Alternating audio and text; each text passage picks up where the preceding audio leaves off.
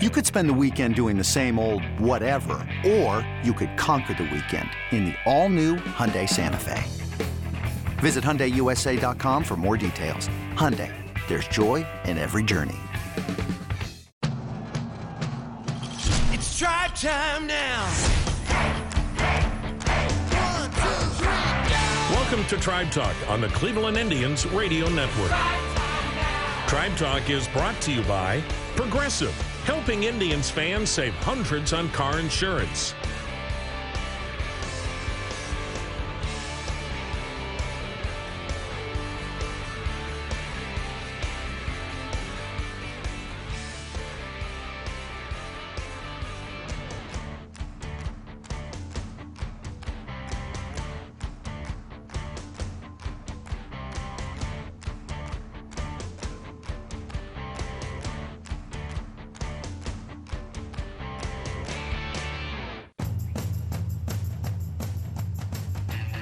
Everyone. Welcome to Tribe Talk, presented by Progressive. Jim Rosenhaus along with you this weekend with baseball talk on the radio as we take you through the off-season and transition from the Cleveland Indians to the Cleveland Guardians. And this show will have a name change in about a month or so to Guardians Weekly, and uh, we'll keep you up to date on that as we get closer.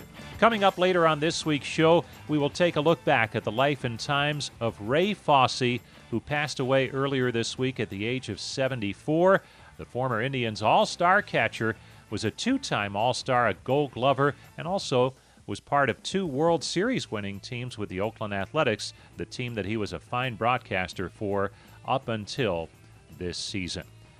But when we return, we will head out west to Phoenix, Arizona, and be joined by Larry Day, who runs the Indians Instructional League. I had a chance to take in some Instructional League action last weekend at the complex in Goodyear, and we'll fill you in on what that's all about and some of the exciting Indians' young prospects as we continue as Tribe Talk gets rolling right here on the Cleveland Clinic Indians Radio Network.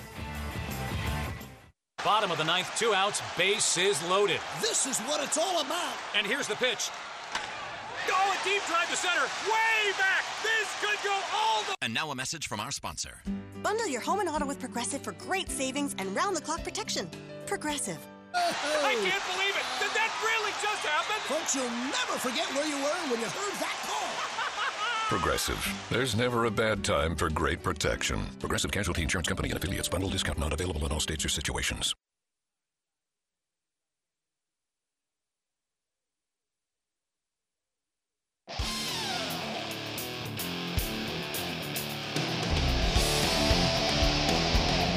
Welcome back to Tribe Talk presented by Progressive. Jim Rosenhaus back with you from Progressive Field in downtown Cleveland.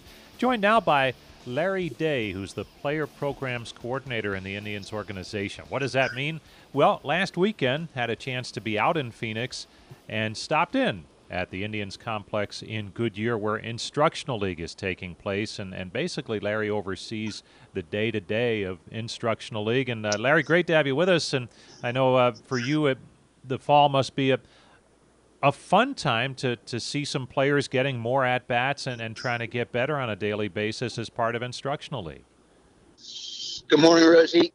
Thanks for connecting. Um, absolutely, it is extremely fun to be able to have about 30 to 35 players back, essentially on campus, if you will, at our Goodyear complex. Um, a lot of these guys just finished their 120 game campaign um, and to be able to flow right into a competitive fall season to, to continue their development and continue to, to put them in competitive environments, both from a training and game standpoint, uh, we feel was a, a, really advantageous way to spend our, our month of October. So, um, yeah, we, have had a lot of fun with it. And when you look at instructional league, I know over the years, and you can go back a, a, long way, it's kind of come and gone to some extent. And recently, especially with, with all the different things going on in our world, it's been hard to put together an instructional league. Why so important to, to get it going again this this fall and, and have a chance for those kids to play? Well, I think to your point, there has been different models that not only us as an organization, but the industry has has attempted to execute over the years, um, just based on the needs of that year. Um, and the needs of, of this year felt like, with those players having essentially lost a whole year for their development, it seemed to it seemed to make sense to revert to a model that that showed them being at the complex for five or six weeks, and for essentially tacking on 27 more games onto their minor league season, taking it to roughly that 140 uh, game clip, which is the normal duration of a minor league season. So, um, along with the ability to be able to get those guys more at bats and more playing time in this instructional league, Weedy Classic format, um, it also gives us a chance to spend another chunk of time for developmental purpose to, to continue to uh, progress players with their individual goals and to uh, and, and to just flat out practice with those guys in addition to playing the game on a daily basis. It, it's interesting because I can remember working in the minor leagues back in the, the late 90s, early 2000s. Uh, a lot of times players would they'd hear they were going to instructional league and they'd be kind of, oh man, you know, I'm dragging. It's the end of a long season. But it sounds like, for maybe some of the reasons you just mentioned, that there's a little more enthusiasm toward it this year, maybe because of, of the lack of available playing time uh, the past cup calendar year or so. Have you noticed a, a real good enthusiasm for this time of year to be playing baseball among the, the players out there? I have. I, I, certainly have. I think that's an testament to the players um, and certainly the staff that we have um, working with these guys. I think there's a few reasons for that heightened intensity during this this instructional league program.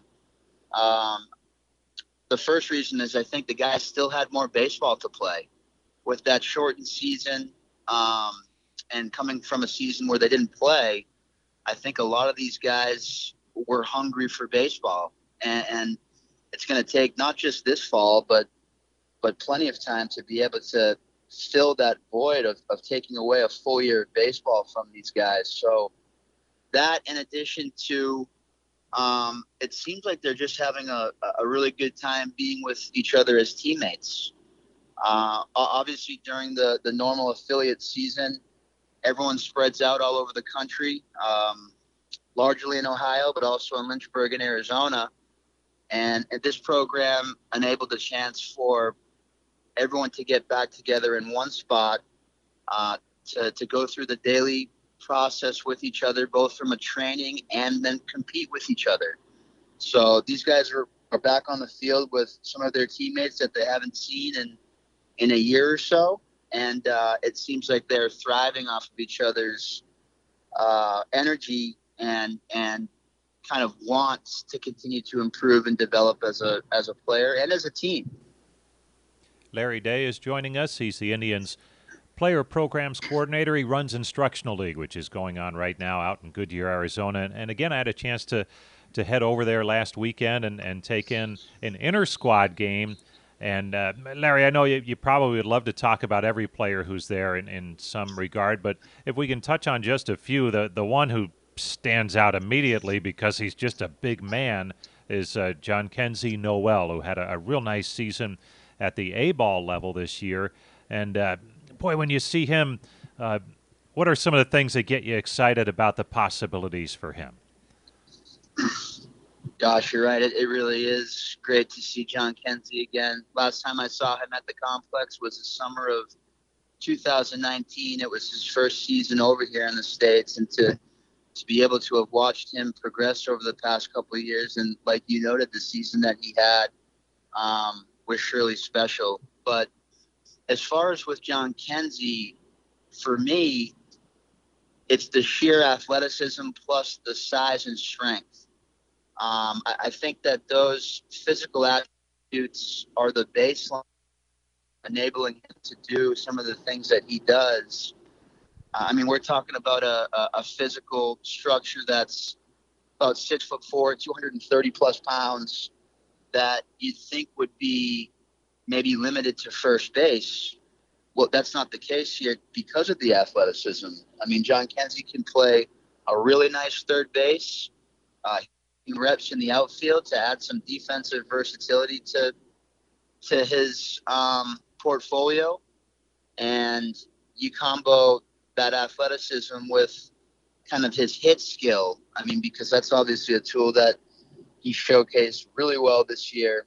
Um, that athleticism, size, power, all that play into you know his ability to play a diverse amount of defensive positions and bring that power to the plate is what makes Jhonkensy, I think, a, a very, very interesting uh, young player.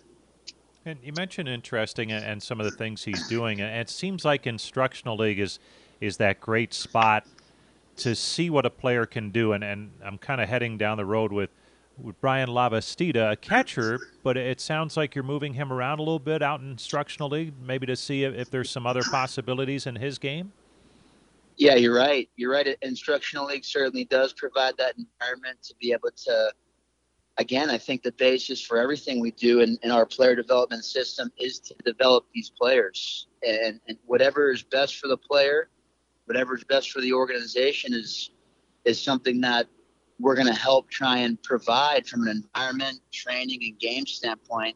And that's what you're seeing from Lava right now. You're seeing a, a catcher um, who's obviously had plenty of offensive success within his whole minor league career.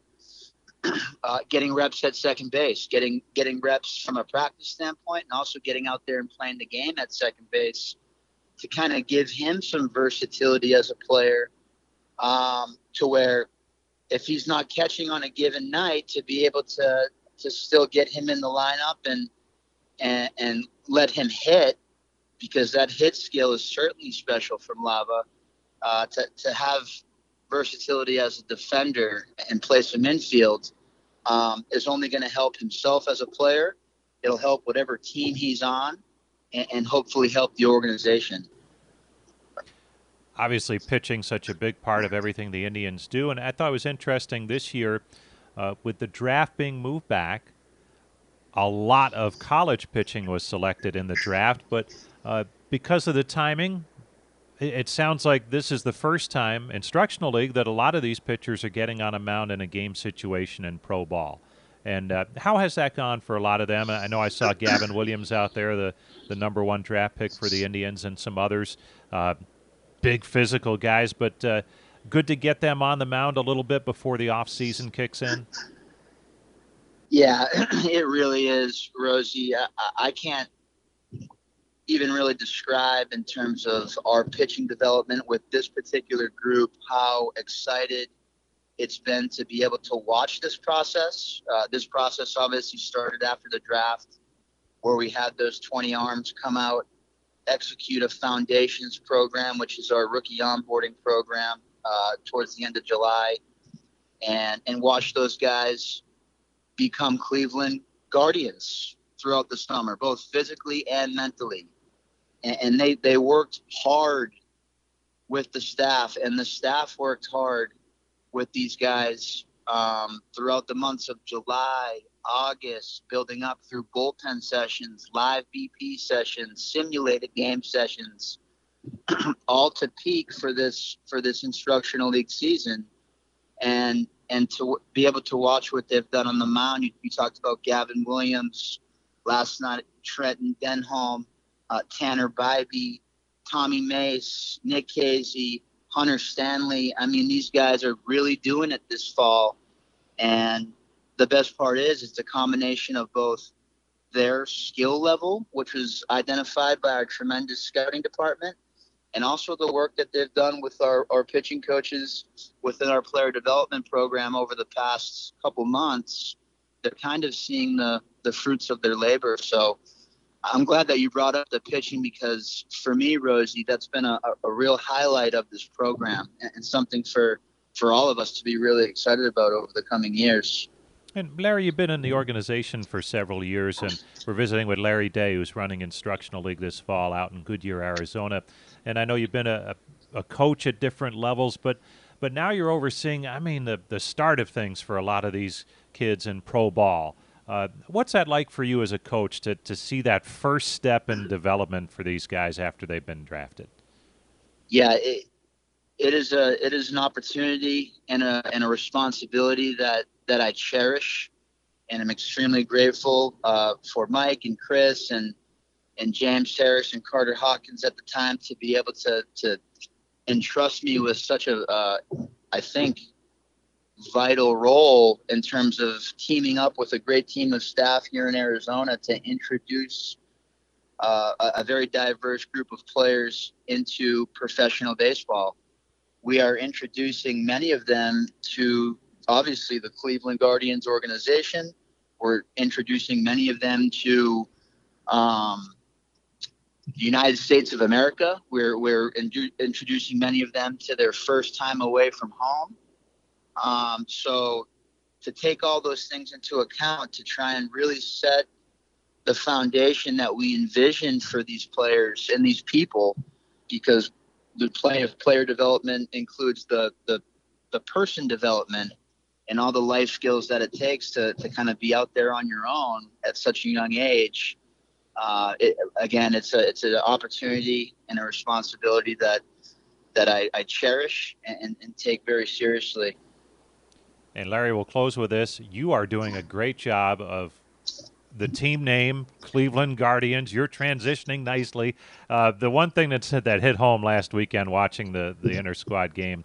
Uh, they are still wearing the Indians uniform. So you guys are the last ones to, to be doing that. Has that uh, hit home at all about uh, just being the last ones, even after the major league team finished up in early October, that, that you still get to wear Indians gear before the transition really takes hold here this winter? Yeah, it has. It's, it's funny. Um, with that, Fletcher Wilkes, our, our clubhouse manager out here, he essentially had the opportunity to roll out all of his equipment. So these players, when they got to town, their their lockers were filled with you know, multiple shirts, multiple cage jackets, multiple pairs of shorts. You know, anything that said Indians on it were things that they had they got to receive to be able to wear in this program as we try and kind of restock the inventory with with uh, with Guardians apparel. So um, certainly excited to be able to embrace um, the new team name. And uh, for now, we have about seven more days of at least on the player development side of uh, being the Cleveland Indians. Yeah, it's uh, changing times for sure, but uh, the one constant, the Indians player development side of things, has been excellent for many seasons, and it's the lifeblood of the franchise. Larry, thanks so much for coming by. Thanks for the hospitality last weekend, and we'll catch up with you soon. Thanks, Rosie. Anytime. Look forward to seeing you next time. That's Larry Day, the Indians player programs coordinator. He's running Instructional League out in Goodyear, Arizona. Stay tuned. More to come after. We're headed to the top. We're on the warpath. It's spreading far and wide.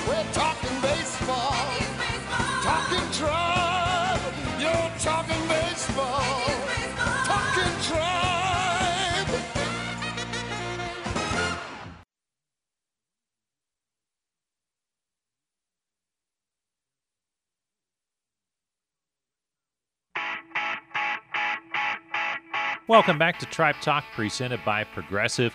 As mentioned in our open today, a sad week in Indians baseball as Ray Fosse passed away earlier this week at the age of 74.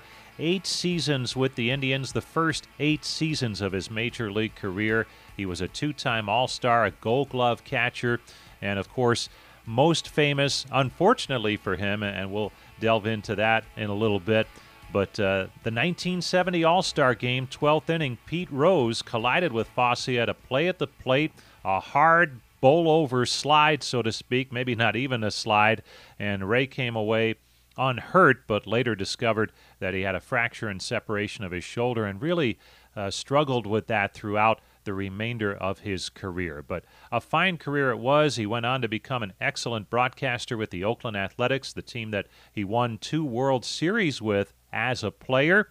Indian Senior Vice President Bob DiBiasio had a great relationship over the years with Ray Fosse, and he fills us in on some of his memories and how difficult this week has been.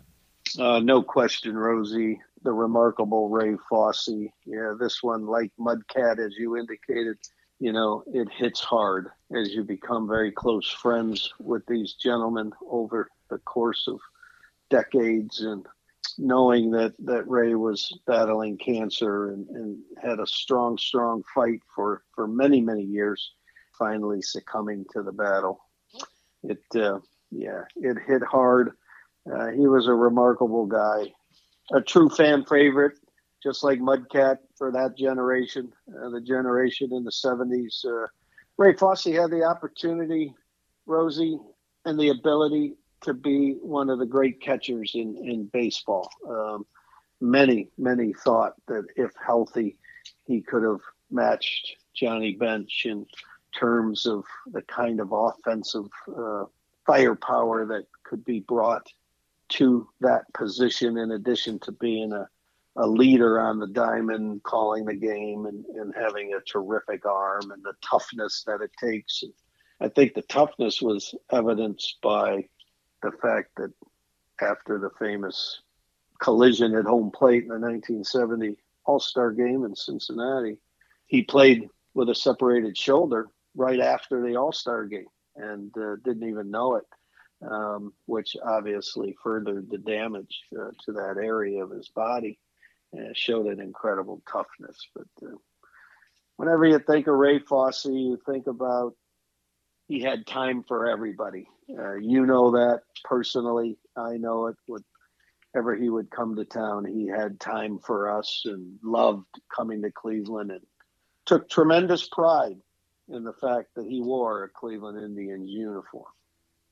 Well, and you mentioned that, and and it had been a long time since he wore that uniform. He, he obviously obviously broke in with the Indians after being drafted by them, uh, then came back for a brief period in 1977. But um, the good years with Oakland, part of their World Series teams, and then so many years as a broadcaster starting in 1986 with the Athletics. But it always seemed like that the Indians were his second home almost when uh, whenever the Indians and Athletics would play, and and that had to to really make you and I'm sure so many others feel really good about uh, his thoughts on the Indians and his time in Cleveland. I would say, Rosie, we are his first home. we're the ones who drafted him, number one, 1965. Um, deep, deep in his heart, um, there was an incredibly special place for the city of Cleveland and the Cleveland Indians franchise. You know, it's special for players.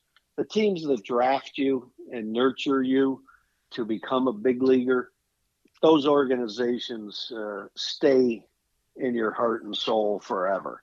And that was true with Ray. Uh, as you said, yes, he won two World Series uh, with the Oakland A's and spent uh, uh, his entire broadcasting career, uh, calling Oakland A's games, and obviously a special place uh, in his heart for the Athletics. But deep down, Cleveland, the Cleveland Indians, hold something dear in him. He would send me Christmas cards, and there was one year that his Christmas cards they went back. He and his wife, uh, the photos around it were all Cleveland Indians uniforms. He wrote a wonderful note, he and his wife, to me on, on that one. Again, putting on that uniform here in Cleveland uh, meant a whole lot to Ray and Carol Fosse. You, you mentioned it briefly. Uh, the year he was drafted, 1965, was the first draft as we know it today, and he was the first player taken by the Cleveland Indians times are different now, and here he is in high school. Explain uh, how it all went when he was notified that he had been drafted by the Cleveland Indians. Everybody in the school, Ray would say at Marion High School in Marion, Illinois, that uh, they thought that Ray was going to get drafted uh, because he was such a phenomenal athlete. But he's sitting in the classroom at Marion High School, and the phone rings in the classroom. Teacher walks over, answers the phone, nods, hangs it up, turns to Ray and said, Mr. Fosse, you are wanted in the principal's office. And everybody started oohing and on as he got up and he knew he wasn't in trouble getting sent to the principal's office. He knew what the day was, the draft was happening. And he said that walk from the classroom to the principal's office was so unreal because he thought, here I go. My life's going to change dramatically. And who am I going to be playing for? What team uh, am I going to actually be playing for? And he walks into the principal's office, and principal's standing there holding the phone. Ray grabs it and says hello, and it's a, a scout, the scout in that area from the Cleveland Indians, telling him that he was the number one draft pick of the Cleveland Indians. And uh, just a, a, fun, fun story uh, of how Ray Fosse, you know, getting up from either English or science class, and all of a sudden his life has changed. But just amazing when you, you think about how it is today, where it's a, a multimedia production in the evening and they, they bring players in that they think will be top draft picks.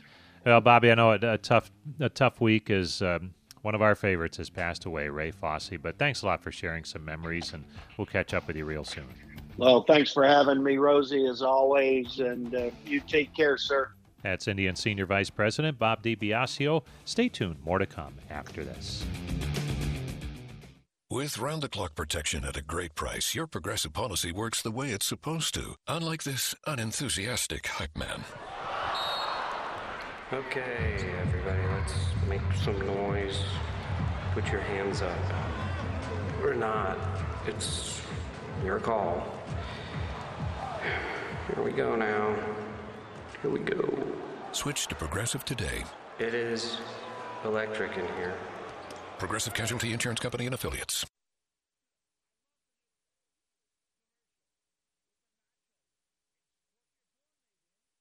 The game was tied in the bottom of the 12th when Charlie Hustle rounded third looking to score on a Jim Hickman single. And suddenly, Ray Fosse was all that stood between Rose and a National League win.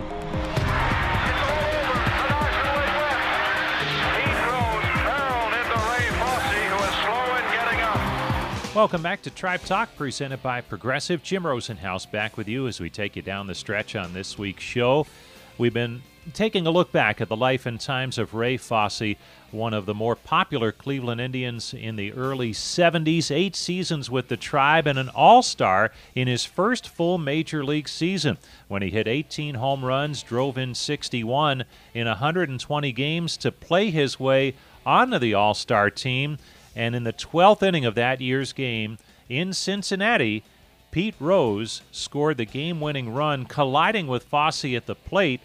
And in the aftermath, Fosse, it was learned later, had a fracture and separation of his shoulder. And, uh, well, let's, let's take a listen back to our last interview with Ray. This was during the COVID shutdown of the summer of 2020. He joined us to talk about some of his great memories of his playing career, including that night, 1970. And he takes us back to the beginning of that season with a little backstory leading into the All Star game. Well, if I can, if I can go back towards the beginning, as I mentioned, I started the season on April 7th. Duke Sims and I were platooning. Duke was a left-handed hitter, and Hoot Evers, who was a hitting coach, uh, it was um, we had faced we are facing the White Sox, and I had faced uh, I think it was Tommy John and Joe Horlen was pitching the next day. So Joe Horlen being a right-handed pitcher, Tommy John a lefty. I faced the lefty. I was out taking early batting practice with the extras. And Hoot Evers went back in to tell Alvin He says, you know, Ray's swinging the bat pretty well. Why don't you start him? So essentially, I started playing every day, and I was catching double headers. Matter of fact, I caught a doubleheader on that Sunday before we went down to Cincinnati. Uh, Sam McDowell and I. But Rosie, you know, it was a special first half for me. And, you know, I, will be honest with you, my career did nothing.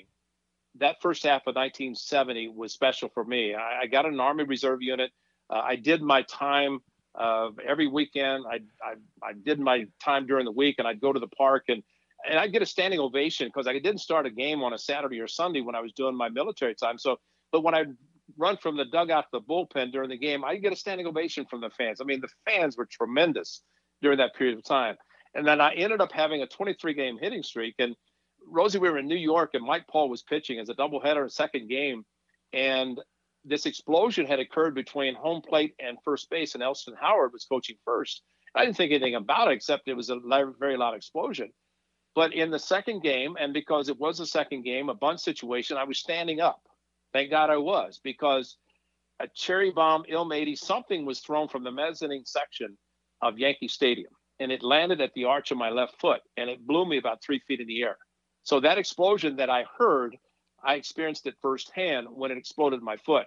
I went in the air, and my foot was burning. Uh, Wally Bock was our trainer. Came out. I took off my my shoe, my double sanitaries, and all this stuff, and I had this fire in my arch of my left foot, and there's a, there was this fire like the size of a dime just burning. Well, I put Sam on it. I stayed in the game, and Bobby Murcer was playing center field. And at the time, I had a 16 game hitting streak. And I hit a ball to center field. Bobby broke back and then broke in too late, and the ball dropped in front of him. And I looked out at him, and I was thinking, I don't know if you were sympathetic with what happened to me at home plate, but thank you very much because I kept my hitting streak alive, and I ended up hitting in 23 consecutive games. But you know, to, to be a part of the All Star team, uh, Rosie and I, I, I, have the video. Uh, it was narrated, I think, by Curt Gowdy, and the, the, the way they introduced the players, it wasn't just everybody on the the foul line introducing them. Leading off for the American League, Luis Aparicio playing shortstop, and they did highlights of him, and then Brooks Robinson, third base. Rosie, I counted the number of Hall of Famers in that game had to be close to 20 of 60 players. So a third of the players ultimately are ended up being in the Hall of Fame. I'm sitting on the bench and I remember Brooks Robinson and Harmon Killebrew and and Jim Palmer. These, these guys were sitting up on Lynn. Oh well, just another game. I'm running up and down the dugout like a kid in a candy store. I'm so excited. It was about 120 degrees in Cincinnati on the artificial surface, but you know to get a chance to get in the game and uh, got to hit off Gaylord Perry down the right field line. Uh, hit a sac fly, got to face Bob Gibson, and I, again, I'm just but Rosie, the one thing I did that I made a mistake that I learned for the rest of my career, Dick Dietz came up to the plate, and we had a four to one lead in the ninth inning. And Dick Dietz came up to lead off the inning. I, his nickname was Mule. I say, "Hey Mule, I'll see you next spring," because we train in Arizona. He and uh, Phoenix, and I was in Mesa. He hits a home run. Next thing I know, I'm going back up to hit, and it's four to four. And Dick Dietz said, how you doing, Ray? And I said, I'd never say that again because I mean, all of a sudden, three runs the ninth inning, they tie the game, ends up going to the twelfth inning, and um, you know the collision occurred. But the misconception, Rosie, the, the, the real misconception is that yes, Sam McDowell, Sam's wife Carol, my wife Carol, and I flew to Cincinnati on Sunday. Uh, it's not like it is now where they have all the celebrations and you know parties and all those things. We had the workout on Monday and it was so hot on that artificial surface. Guys were dancing around, and you know the temperature was just just unbelievably hot. I'm glad the game on Tuesday was a night game. We got back to the hotel, and Sam McDowell knew Pete Rose, and we were in the lobby of the hotel. Sam saw Pete, and Pete said, "Hey, what are you guys doing for dinner?" We said nothing. So the six of us, and ironically, it was Pete Rose and Carolyn Rose, Carol McDowell, Sam McDowell, Carol Fosse, Ray Fosse. We all go to dinner. And Pete said, Well, we're finished. You want to come to our house? So we ended up going to his house. And he keeps talking about, well, Ray wanted to talk about his Johnny Bench. Well, yeah, because we didn't have interleague play. Johnny was with Cincinnati. I was with Cleveland. You know, uh, we, we played that exhibition game once a year and might seem. But, you know, it was sure I was interested in Johnny Bench as another catcher. The play happened. And then all of a sudden, all these stories come about that it was Pete and I out till, as he said, we were out till four o'clock in the morning having a great time. I'm going, we weren't. What are you talking about? We were with our wives. And and I got to back the hotel one o'clock. It was a night game, so it's it's not like you know it was four or five in the morning and getting at daybreak. But you know it, it's just unfortunate that yes, the play happened. It's probably going to be remembered as as a play for the forever.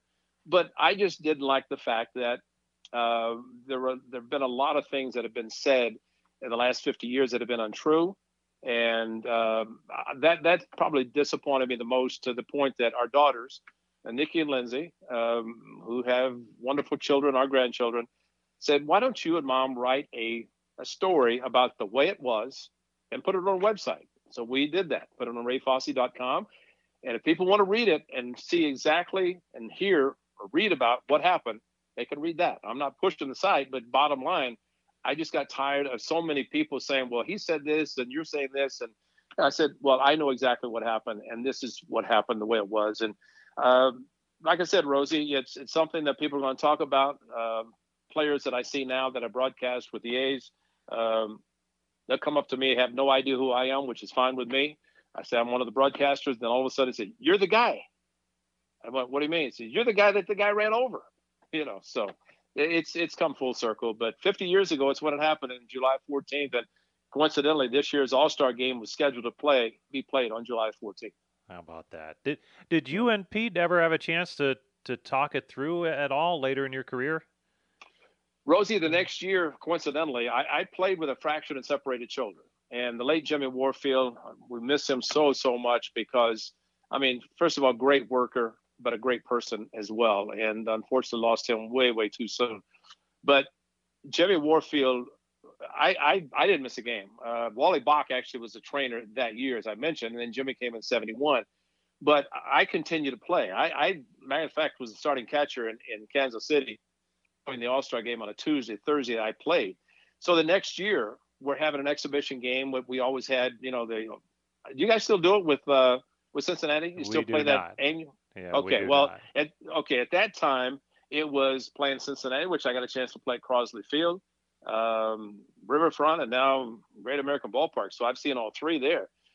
But we're playing this particular year, 1971 in Cleveland, and I was in the outfield, and Pete was running, and Rosie, the words that he said, I'll never forget. He said, "How come you're off to a slow start?" Well, he didn't know, but I just had my shoulder re-X-rayed and found out that I'd been playing with a fractured, separated shoulder, uh, stupidly because you know at that time if the bone wasn't sticking out, you didn't, you know, hey, you're fine, play, don't worry about it. And um, but I couldn't lift my my arm above my head, and as I sit here talking to you right now, my left shoulder is excruciating pain because over the years with arthritis and bone on bone, uh, it hurts. So you know, but so does the rest of my body, so that's part of it. But that those were the only words. I did have a chance to see him briefly uh, when Buddy Bell was playing for Cincinnati, and I went to see Buddy after I had retired, and uh, saw him, and you know, I saw Pete, but no conversation about it. Although he he did sign a baseball, I said, "Can you at least sign a baseball for me?" And he said, "To Ray, thanks for making me famous, Pete Rose." oh my goodness. That's it.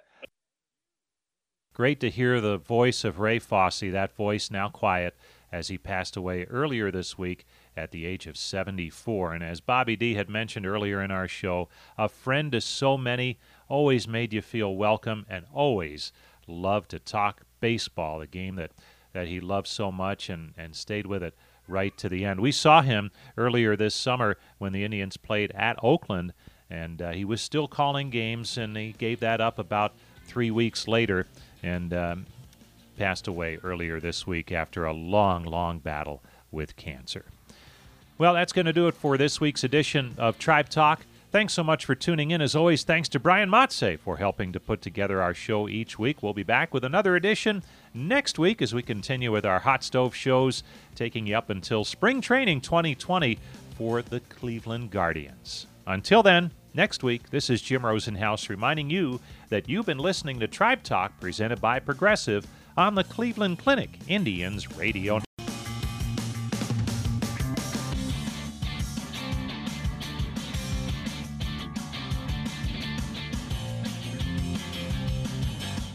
Thanks for being a part of it.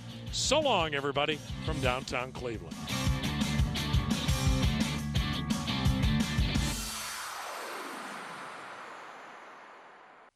Tribe Talk on the Cleveland Indians Radio Network has been brought to you by Progressive, helping Indians fans save hundreds on car insurance.